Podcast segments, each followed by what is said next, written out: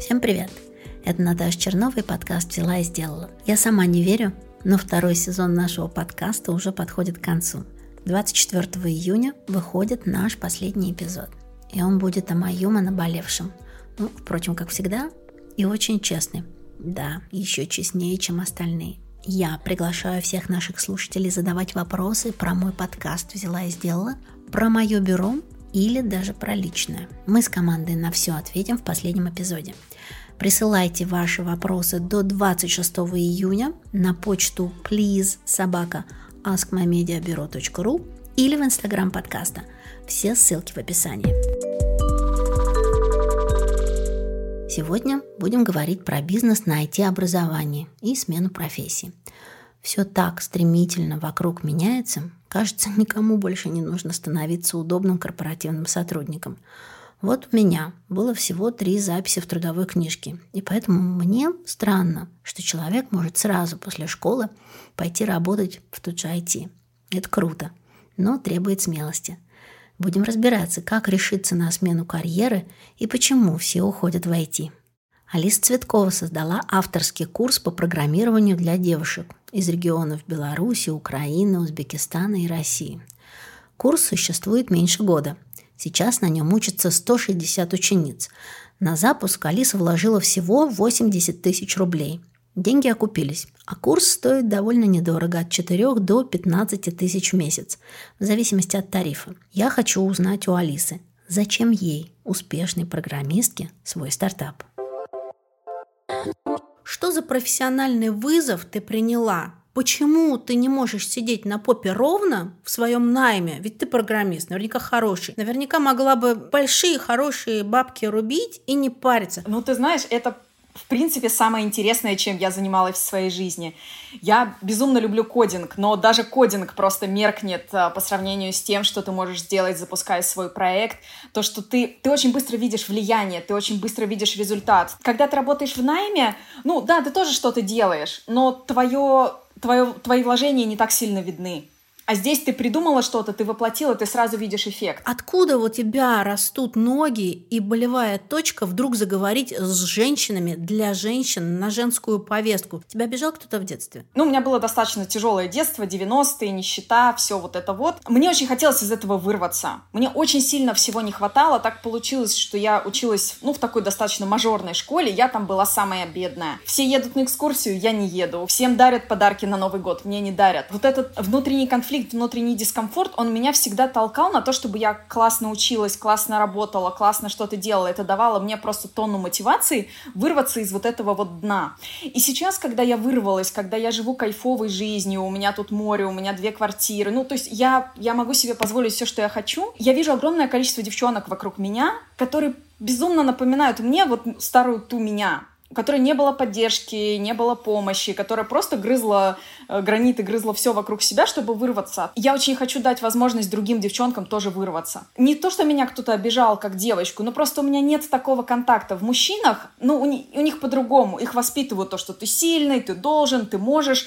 Меня воспитывали, вот, давай убирайся, а то замуж не возьмут. Я говорила, мама, нет, я вырасту, я буду учиться, я найму себе домработницу. Я выросла и наняла домработницу. Поэтому мне именно с женщинами близка эта тема. В каждой девочке, которая вот ко мне тоже приходит учиться, я вижу в ней себя. Себя ту, у которой не было помощи, и я хочу ей эту помощь дать. Есть вообще большая проблема в том, что девушки об этом в принципе не задумываются, потому что им в голову не приходит. Они не видят девушек-программисток нигде. Ни в фильме Дудя. Всем привет! Мы в Кремниевой долине. А в кино обычно мальчик-ботаник в очочках. Сколько было сотен фильмов, где у нас такие мальчики, всегда мальчики-хакеры. Ей просто не придет в голову. Она будет думать, кем я стану, когда я вырасту. Да, там она станет журналистом, она станет преподавателем английского, она станет маникюршей, она станет юристом, она станет кем угодно, но она не подумает о том, что она может стать программистом, хотя она может. И вот именно это я стараюсь транслировать у себя через блог, через телеграм, через YouTube я это буду делать. То есть просто хотя бы показать такую возможность. А программирование — это кто тебя подсадил? Мне тупо повезло. У меня отец айтишник, ну, он не программист, но у нас всегда дома были какие-то железки, и он очень увлеченный этим делом человек. Такой, знаешь, просто стереотипный, борода, свитер, прям вот инженер, такой технарь, который с людьми не разговаривает, интроверт. Вот он сидел в этих железках сутками, со мной сходил погулять три раза за все мое детство, но самое главное, что он сделал, у него горели глаза у него горели глаза на то, чем он занимался, он мог копаться в этом часами, ну и ты смотришь, когда у тебя человек такой под боком, тебе кажется, блин, это же тоже так интересно, когда у тебя отец просто из этого вообще не вылезает, ни с кем не общается, ему вот только это надо, и все. Я стала, ну, тоже принюхиваться, присматриваться, приглядываться, что-то что разбираться, копаться. Он мне особо не помогал, но он мне подарил компьютер достаточно рано, то есть э, там собрал из миллионов комплектующих, у меня он появился, я когда пришла учиться на программиста, нас э, вот сидела на первом уроке 25 человек и спросили, у кого есть компьютер. Мы все на программистов пришли учиться. Четыре человека подняли руки. Понимаешь, да, какие это были годы? Вот в этом смысле мне очень повезло. История про 90-е меня не удивишь. Я в 91-м закончила школу. Про бедность я тоже хорошо все знаю. У меня, например, не было точно никаких переводчиков и никакого филфака, но у меня вот была ролевая модель учительницы, да, которую я тоже для себя определила. Вот на нее я хочу быть похожа. Вот скажи, для тебя ролевые модели в мировом таком пространстве или в российском пространстве программинга есть такие женщины? Для меня это Решма Сауджани, да, которая сделала, собственно, школу Girls Who Code. Она для меня открыла мир кодинга. Да. Вот в 2016 году я послушала ее TED-выступление. Instead of socialized to be perfect. Я посмотрела, как она разговаривает, я посмотрела, как она транслирует ценности, как она вообще не говорит про математику, она говорит про девочек, про женщин, про уверенность, про неуверенность, про смелость, про голос. И когда я вижу, что твой телеграм-канал называется Girls Who Code, абсолютная аллюзия на ее школу, я думаю, так, интересно. А какие еще у Алисы есть ролевые мировые модели? Ты знаешь, самое смешное, что я сначала запустила свой проект, а потом я узнала про нее. Круто. Это было уже после, но когда я смотрела этот TED-толк, ты знаешь, я плакала. Я прям реально плакала про то, что учите девочек быть смелыми вот на этом. Это невероятно трогательно, это невероятно правдиво. Но у меня не было примера перед глазами, к которому я бы шла, к сожалению. Э, сейчас таких людей стало больше. Когда я запускалась, я об этом не думала. Я просто хотела сделать школу, я хотела сделать этот проект, я хотела помочь другим девчонкам, но мне было неважно, делает ли кто-то то же самое. Если раньше Программист – это человек такой, желательно интроверт, который ни с кем не разговаривает. При этом он несет свое знание программирования как нечто, какой-то такой rocket science, с которым он точно никогда не поделится, потому что это его важная, священная миссия, и только он может сделать что-то. Теперь ты, вот слушая тебя, я понимаю, что ты это транслируешь абсолютно в другой стилистике, абсолютно другой поэзии, совершенно в другом вординге, как «ребята, вы это можете». Девочки, вы это можете, мальчики, вы это можете. Главное, выберите стиль. Это творчество. Это больше не rocket science. Вам не надо заканчивать МИФИ. То есть вы, любой человек, если вы хотите творить, то вы все это можете. Правильно я тебя понимаю? Да, да, да, сто процентов. Я абсолютно уверена, что научиться программировать может абсолютно любой человек. Просто вот любой. Можно взять доярку из деревни и научить ее программировать. Вопрос, а есть ли у нее к этому желание и нравится ли ей сам процесс. Если процесс нравится, если процесс творчества, ну, не все же люди творческие, да, не всем это подходит именно по настроению, по характеру, но интеллектуально способны все. Любого человека можно научить программировать. Просто вопрос, во сколько начать, и что, когда ты будешь начинать, тебе, естественно, будет сложно. Как учить, да, иностранный во взрослом возрасте. Сначала будет сложно, а потом втягиваешь. Ну, то есть невозможно же не выучить русский язык, если ты живешь в России. Невозможно не выучить там китайский, если ты живешь в Китае. Ну, если только специально себя не абстрагировать. Точно так же, если ты хочешь научиться, то любого человека можно научить. Как бухгалтерии можно научить любого человека, юриспруденции можно научить любого человека предпринимательству можно научить любого человека, как ни странно, что для меня стало большим открытием. Но ты знаешь, про предпринимательство, когда получала MBA в вышке, чувак-преподаватель, он говорил, что предпринимательству научить нельзя, это только то, как вы дышите. Я говорю, да, нельзя? И после 20 лет найма такая, фигак, и вышла, начала заниматься, зарабатывать на собственных каких-то делах и делать свой собственный бизнес. Обучение мальчиков и девочек, я знаю, ты сказала одинаково, но все-таки ты для себя как-то дифференцируешь или вообще ничего, просто ты оф топ даешь какую-то другую информацию, ну, такую женскую. Вот расскажи про это. Я это делаю более бережно. Я это делаю больше вот как раз про больше хвалить, больше на самооценку, больше на веру в себя. Очень часто я сталкиваюсь с тем, что девчонка э, говорит, что у нее ничего не получается, она ничего не может, она глупая, хотя на самом деле она умница, и у нее все прекрасно с домашними заданиями. Я вижу, как она работает, что она делает, она все равно себя грызет. И вот здесь, конечно, я стараюсь помогать по максимуму. Я думаю, что мы уже на каком-то этапе, когда мы чуть больше разрастемся, будем привлекать э, коучей уже ну, в индивидуальном. То есть сейчас я иногда приглашаю экспертов тоже поговорить про, э, про, про не только программерские, но и про психологические вещи.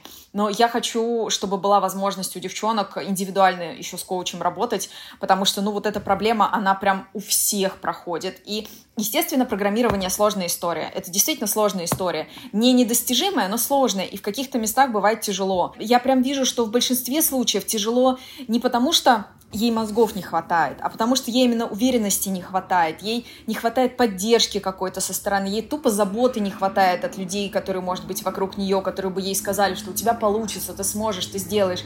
Я стараюсь им это все дать и как я людей подбираю к себе в команду. То есть у меня в вакансии на преподавателя, на наставницу в нашу школу написано «любить людей». Это самый главный пункт. Это, наверное, отличает нашу девочковую школу от всех остальных. Причем я не могу сказать, что мальчикам это не надо. Наверное, им это тоже надо. Но просто меня не хватит на всех.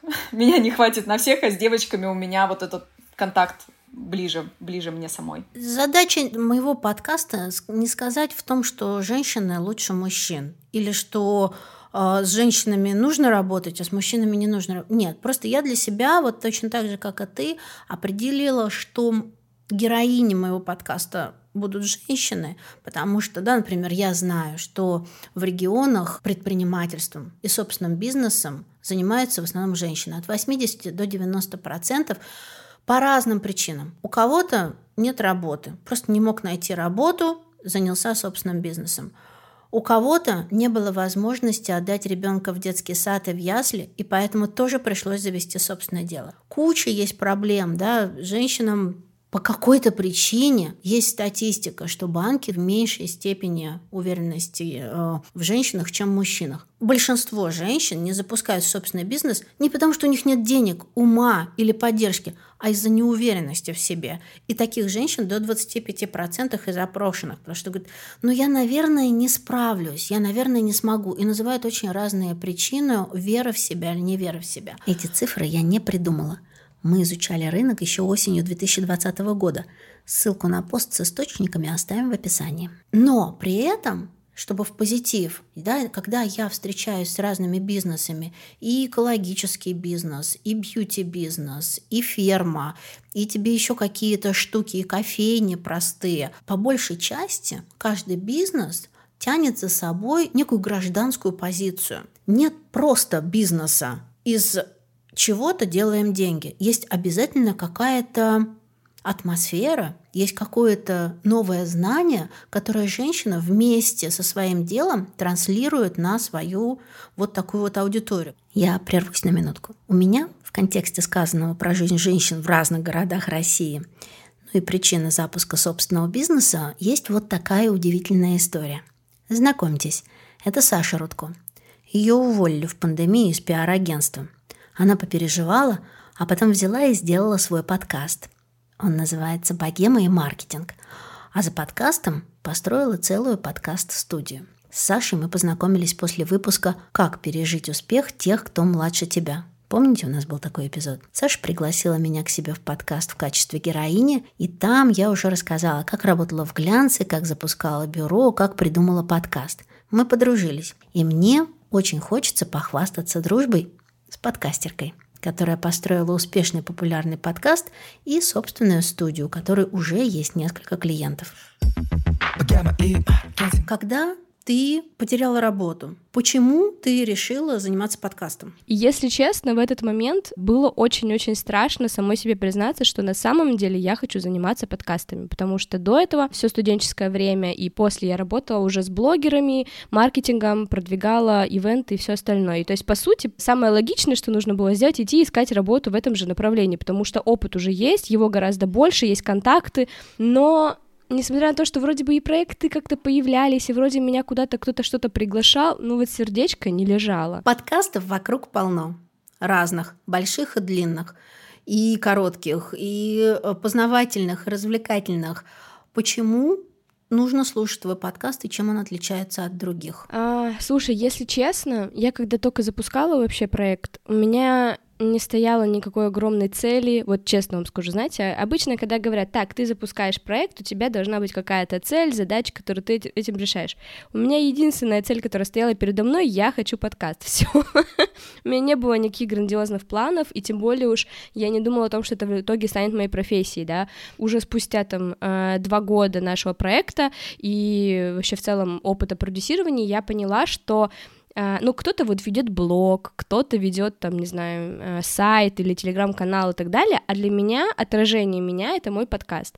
И вот э, богема и маркетинг мне было очень важно создать проект, который и про маркетинг, но при этом и на отвлеченные темы, и на все, что касается нашей жизни, потому что э, реклама, маркетинг и так далее очень тесно связаны с социальными явлениями, изменениями в обществе и всем таким. Есть слово маркетинг у нас в названии, да, у нас есть вторая часть богема, Э, она связана с тем, что я сама живу в Петербурге, да, и поэтому тут у нас все творческое, такое богемное, летящее и так далее. И вот в, это, в эту богему я очень много всего вкладываю, и мы там про феминизм разговариваем, да, с некоторыми гостями, а, мы рассказываем про выгорание, а, обсуждаем всякие разные психологические э, затычки именно в сфере digital. В общем, у нас очень-очень много тем, и вот это, мне кажется, маркетинг и около маркетинговые истории, вот что нас отличает от всех остальных подкастов.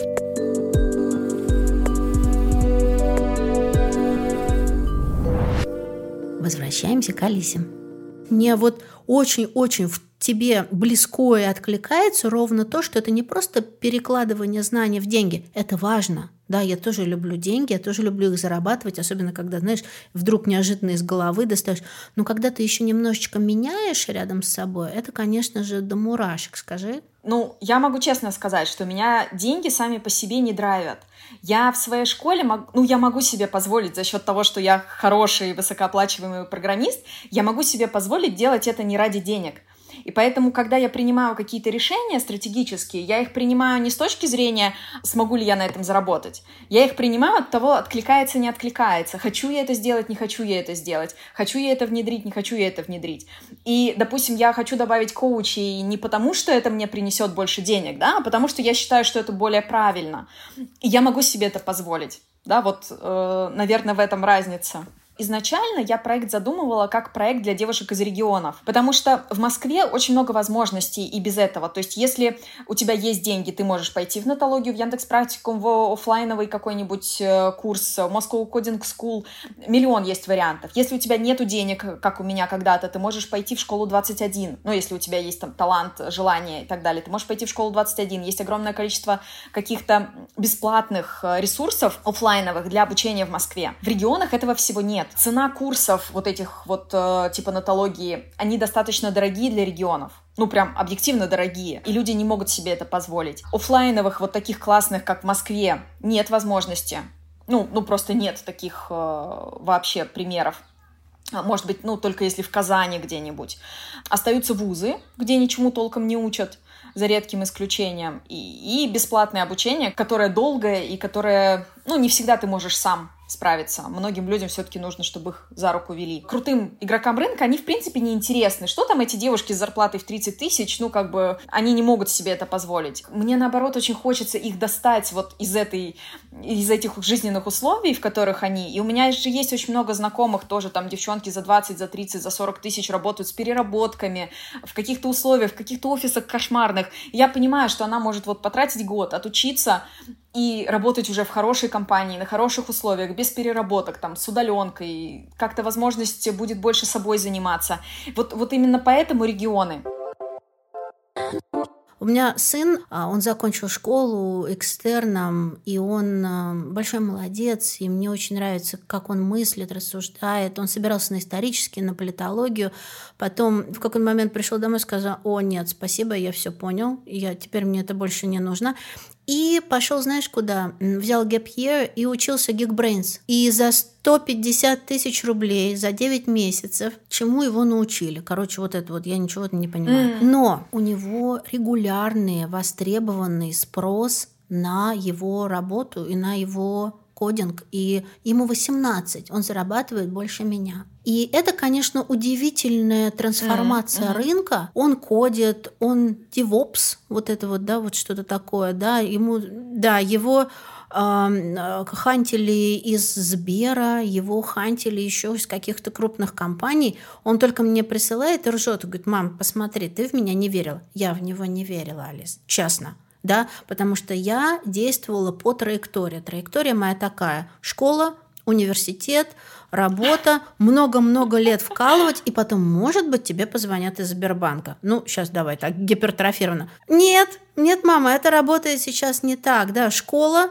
можно не заканчивать, можно экстерном закончить. Потом можно не учиться. Учиться я пойду, когда я решу, кем я хочу быть, а сейчас я буду зарабатывать. Кстати, тебе денег кинуть на телефон. Поэтому вот на самом деле э, это в подтверждение. Да, у меня сын не девочка, а мальчик, но на самом деле вот этот вот быстрый такой скачок в профессии, он действительно возможен, да, и это в поддержку того, что ты делаешь, и тех, кто нас послушает, это действительно очень быстрое движение в профессии. При этом он тоже гуманитарий. Ему не в кого быть математиком, потому что и отец, и мать у него гуманитарии. Ну, на самом деле, на мой взгляд, гуманитариев и технарей не существует.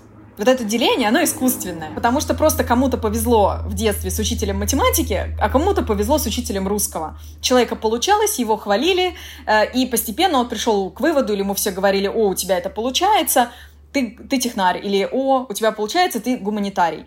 Все, вот, вот так оно получилось. У меня моя лучшая девочка сейчас на моем курсе, на первом потоке, который запустился в сентябре, она закончила филфак МГУ. Ну, то есть человек, она мне говорила, что я стопроцентный гуманитарий, это вообще не мое, но она стала пробовать, и она сейчас лучшая она реально просто космос. То, что она делает, она схватывает на лету.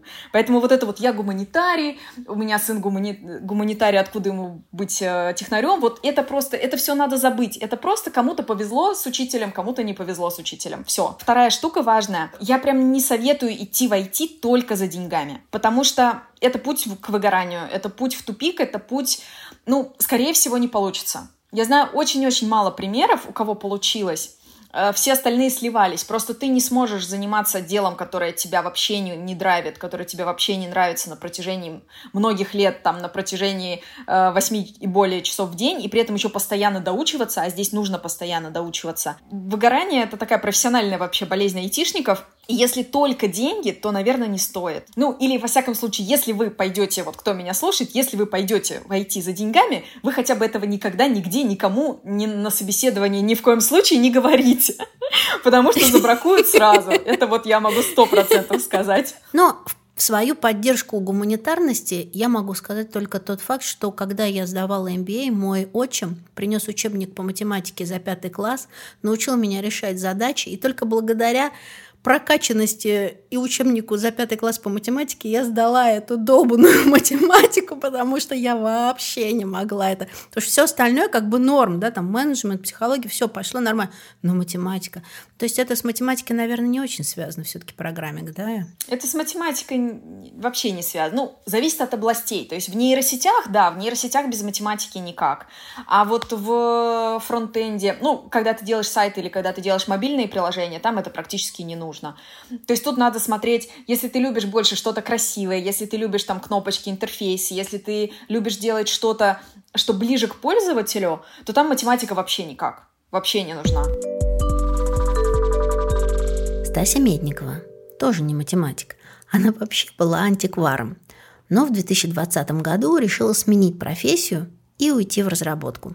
Нашла онлайн-курс Яндекса, закончила его, и вот что у нее получилось. Я закончила в 2017 году а, Московский государственный университет печати имени Ивана Федорова. По специальности антикварное книжное дело. То есть моя, мой красный диплом, э, в нем написано специальность антикварное книжное дело.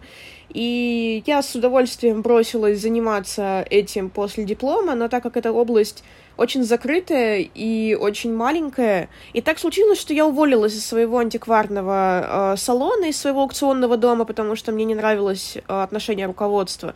И оказалась в таком э, подвешенном состоянии и решила пойти учиться на реставратора. Я отучилась на реставратора, немножко поработала реставратором. И потом оказалось, что моя мастерская как бы закрылась. Я опять оказалась в подвешенном состоянии. То есть у меня есть профессия, по которой я, которую я никак не могу приложить, с помощью которой я никак не могу зарабатывать деньги. И я нашла Яндекс Практикум. Если честно, я много не искала ничего сильно долго.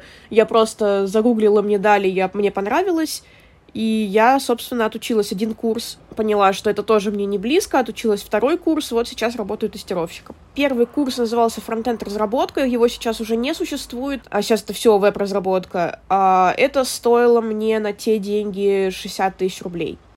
Когда и в чем ты разочаровалась? Одно из самых главных разочарований. Ну, это не то, что разочарование, просто я знала, что так и будет. Меня жизнь не готовила к тому, что это будет настолько явно, ярко. Это то, что если ты женщина и ты идешь в программирование, то на тебя все будут смотреть, очевидно, как на существо, которое лезет куда-то, куда ему нельзя. На любых форумах, если я задаю какой-то вопрос, и мои глаголы в женском роде, типа «я сделала», «я попробовала», то, скорее всего, мне прилетят комментарии вроде, вроде а, «ну, понятно, ты же женщина, ты же, очевидно, не можешь в этом разбираться, ты должна была заняться чем-то более женским».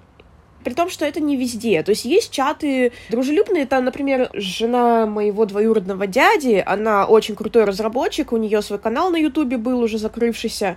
И вот в ее чате все как бы спокойно относятся к женщинам, потому что сама основательница этого чата женщины, все ее обожают, и все знают, что она классная, и там отношение более дружелюбное. Если я иду какое-то комьюнити, созданное мужчинами для мужчин, мне там, очевидно, не рады.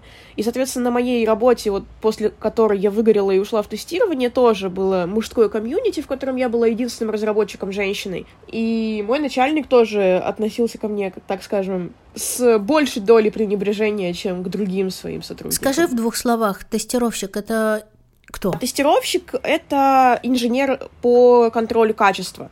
То есть э, это человек, который помогает э, в течение разработки и после разработки, после окончания процесса разработки поддерживать качество продукта. То есть поставлять э, клиенту сведения о текущем состоянии продукта, софта, программы и так далее. То есть это человек, который контролирует качество разработки на всех его этапах, начиная с идеи, и заканчивая поддержкой и закрытием жизненного цикла разработки. Круто, по-моему, даже это лучше, чем разработка. Ну так на мой вот не, мне тоже не, так непросвещенный это... взгляд, потому что это еще про коммуникацию, это еще про подумать, это еще про то, что, а вдруг, может быть, здесь немножко докрутить, а здесь еще про связи, про какое-то движение, и про внутреннее знание, и про внешнее знание. По-моему, это очень симпатично. Вот мне тоже так показалось, потому что я, в принципе, люблю раздавать советы. Я такой тип людей, который вот знает в каждой бочке затычка. То есть я везде мне хочется что-то улучшить, везде мне хочется показать, что как бы вот я могу помочь.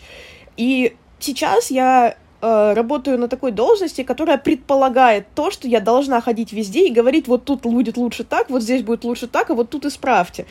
И я чувствую себя в этом как рыба в воде просто. Поэтому да, мне кажется, что я в тестировании просто нашла возможность раскрыть все свои положительные качества и привычки.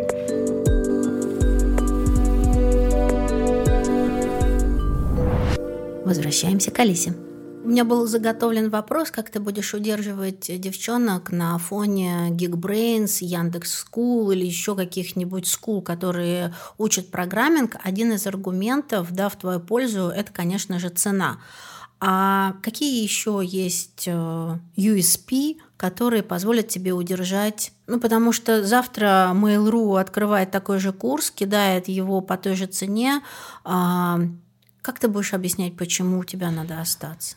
Хороший вопрос. Я пошла учиться на менеджмент в стартапах, И там у меня была наставница, ментор, ну, как руководитель этого обучающего курса, просто потрясающая, невероятная женщина, которая, которая сделала из нас э, руководителей, которая сделала из нас лидеров. После того уже, как я запустила свой проект, я пришла к ней, ну вот просто поговорить один на один, просить какого-то совета, и я тоже ее спрашиваю, вот как мне, может быть, мне пойти куда-то на психолога, на коуча поучиться, как мне моих девочек мотивировать, как мне их поддерживать, что мне сделать так, чтобы они со мной оставались. Она мне сказала, тебе не нужно ничему учиться, Тебе нужно просто их любить. Просто их любить. С этим у меня проблем нет. Мне кажется, никакой Geekbrains, никакой Mail.ru не сможет дать им этого именно как компания. Если они найдут человека Круто. такого, как я, тогда да. Ну, я, я совершенно не против, если кто-то идет в другой курс, в другое место. Я сама могу даже посоветовать кого-то из конкурентов, если я считаю, что он лучше подойдет конкретной девчонке, конкретному парню. Я могу отправить туда.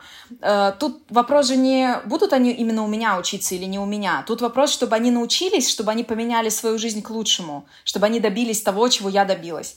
Вот, наверное, это главное. А у тебя есть понимание, о чем вообще мечтают девчонки, которые к тебе приходят? Знаешь, зачем они приходят? Они приходят за свободой. За свободой по времени, потому что ты, когда ты кодишь, ты работаешь все-таки, ну, чаще всего без переработок можно найти себе такое место.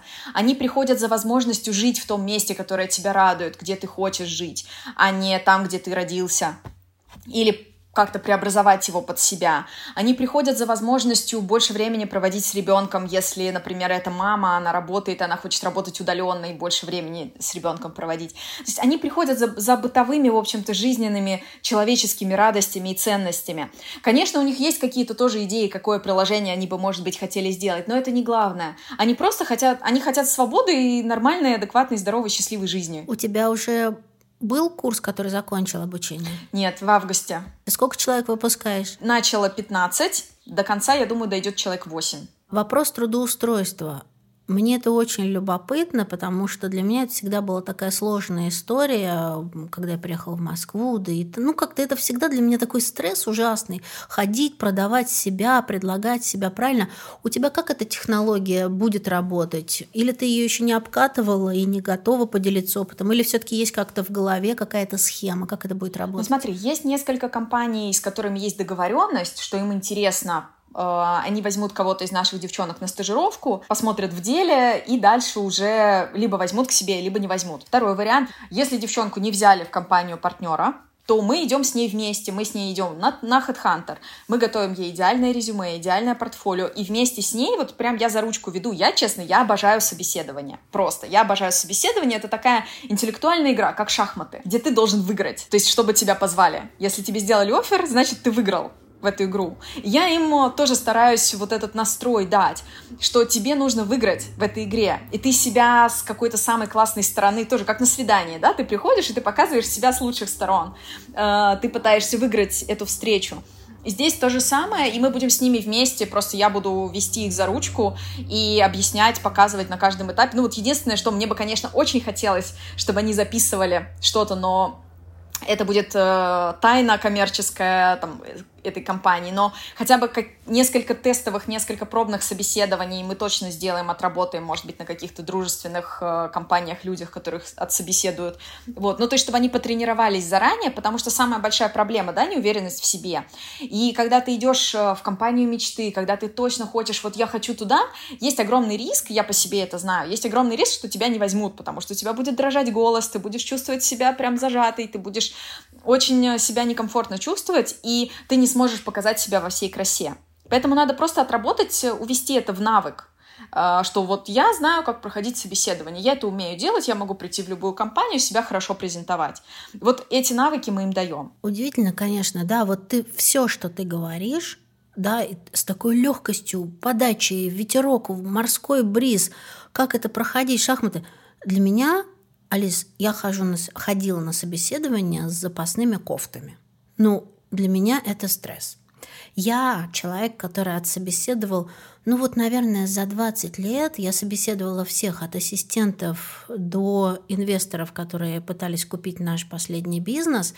Ну, наверное, тысячу я наберу. Ну, может, немножко не наберу, но за 20 лет, я думаю, наберу тысячу человек, которых я отсобеседовала, по каким-то критериям отбирала. Но когда я собеседуюсь сама, это катастрофа. Ну, то есть даже после 20 лет опыта я где-то еще на перепутье, когда я планировала бизнес, а может быть еще остаться здесь, а может быть все-таки остаться в найме. И я 40 плюс женщина, хожу на собеседование, совершенно не уверена, что-то бегающая, мекающая, пытающаяся набить себе цену, по-другому это не называется, изображая, нет-нет, ну вы что, я могу, могу, честное слово, я обещаю. Это что вообще? И это, конечно, ценное то, что ты даешь. Вот если будешь прокачивать, мне кажется, это прям, ребят, берите, не прогадаете. Это ценное качество. Я увидела у тебя еще, что ты приглашаешь на курс девочку из э, детского дома. Да, находишь под это спонсора или грант, или поддержку финансовую, ну, тот, кто оплатит обучение. Ты зачем это делаешь? Ну, вот это все та же самая история из детства. Я хочу дать э, девчонкам, у которых нет возможности. Ну, то есть у меня тоже не было возможности ни репетиторов, ничего. Я поступала всегда, я все грызла, я все делала сама. И мне хочется дать возможность тем, у кого этой возможности нету, все-таки вырваться из того места, из той жизненной ситуации, где они сейчас есть. Ты знаешь, вот я столкнулась с такой проблемой, что э, когда ты им это даешь, это не ценится. Пока из детдомовских девочек не до... мы взяли несколько, и пока не до училась не одна. Причем, понимаешь, мы находили этим детям и компьютеры, и возможность учить все. Э, у них не хватает мотивации, э, как ни странно. То есть, если бы я была на их я месте... Я поэтому у тебя хотела спросить, как ты с этим справилась? Вот в том-то и дело. Я с этим пока не справилась. И я решила, что я буду делать по-другому. Я буду искать таких, как я. То есть у кого есть родители, у меня были родители, но у меня не было от них поддержки э, финансовой никакой. Ну, просто не было возможности, такое время было. И вот я хочу находить таких. И я буду не просто их брать, как сейчас я брала я буду ждать от них мотивационное письмо. Мне хочется увидеть мотивацию. Возможно, это будут какие-то собеседования. Я хочу видеть горящие глаза. Вот если я это вижу, я ее возьму на любых условиях, э, ну, то есть для нее это будет бесплатно, я буду искать фонды, может быть, я свой фонд сделаю, э, я буду, ну, я найду возможности, но э, я хочу вот таких людей, я хочу таким помогать, то есть чтобы это было не впустую, чтобы это было не в воздух выброшенные деньги, чтобы, чтобы она этими возможностями воспользовалась. Ну, да, тут, тут я с тобой согласна, потому что, ну, тут даже в семье, да, у тебя пока нет детей. Вон они, мои дети, 160 человек. То, что ты даешь ребенку считаешь нужным сама, на, Степан, это не ценится. Ну да, там я, я сейчас молчу не про еду, не про школьную форму, не то, что ты как бы ты обеспечиваешь как гигиеническую норму, а вот то, что для тебя ценно. Нет, это не работает. Ты знаешь, я сто лет назад на втором или на третьем курсе работала в пионерском лагере. Я помню, мне директор лагеря говорит, какой возьмешь э, маленьких от 4 до 5 лет э, э, отряд, или возьмешь 17-18-летних девчонок из э, интерната. Я говорю, я возьму интернат. Ну, тут любопытство, челлендж, да, какой-то тогда еще это не, вообще никак не обсуждалось, я этого не знала, не понимала.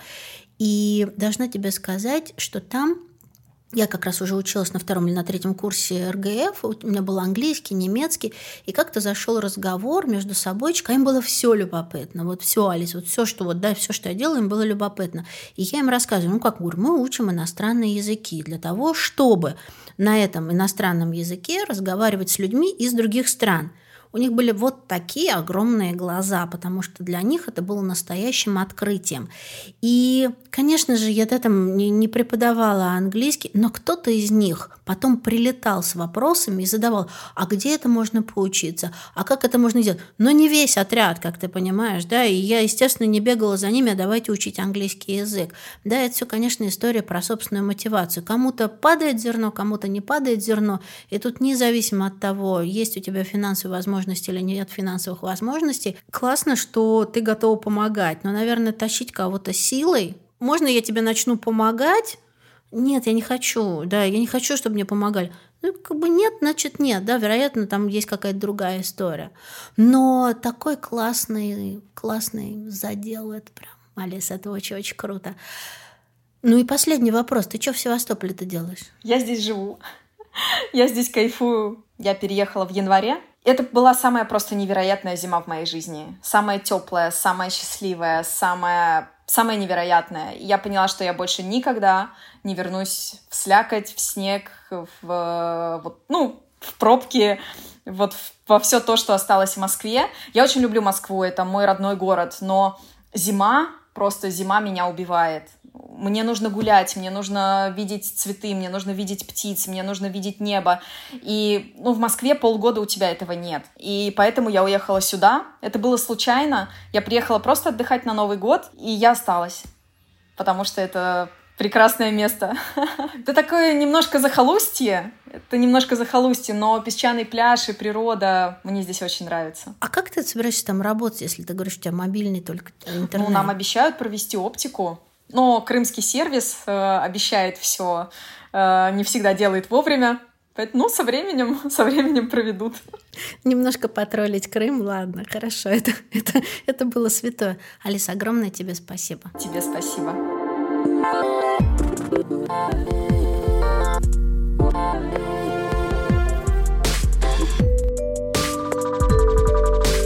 Это был подкаст «Взяла и сделала». Мы не агитируем вас бежать в IT, но надеемся, что вы занимаетесь чем-то, что вам доставляет истинное удовольствие. Я после разговора с Алисой все сидела и думала, могла бы я вот так вот сейчас под воздействием опаяния Алисы пойти учиться программированию. Да, могла. Я делаю много онлайн-проектов. Мы собираемся развивать направление приложений, и мне бы хотелось быть не просто говорящей головой, которая продает проекты и что-то впаривает клиентам. С другой стороны, моя мама, бухгалтер, главный бухгалтер, финансовый директор с огромным стажем работы, человек, который успела поработать и с самолетиками в бухгалтерии, ну, кто знает, тот поймет, и успела освоить много онлайн-программ, успела освоить интернет, а ей ни много ни мало, ей под 70. Она руководит крупным производством, и вдруг однажды представим себе гипотетически такую ситуацию. Приходит на ее место робот и говорит, подвиньтесь, пожалуйста, Нина Викторовна, теперь на вашем месте будет работать робот, Вальтер, назовем его условно. Пройдите, пожалуйста, и получите другую профессию или просто идите на пенсию. Зная мою маму, ни на какую пенсию она, конечно же, не двинется. Она пойдет программированию учиться в течение какого-то периода, который обещает Алиса, да, например. Получает диплом и пытается устроиться на работу. Я думаю, здесь главный затык, потому что, на мой взгляд, основной вопрос в найме программистов – это возраст. Да, мы не обсуждали сегодня вопросы возрастной цензуры при найме программистов в большие компании. Но такая цензура есть. Даже если взять, к примеру, то, сколько получает... Нет, нет, я не про деньги, а предложение мой сын о том, чтобы прийти в разные крупные IT-компании или IT-направления в крупных корпорациях, я думаю, что столько предложений моя мама никогда не получит. Просто потому что. Ставьте оценки, приходите обсуждать этот выпуск. Я буду очень рада. Всем пока!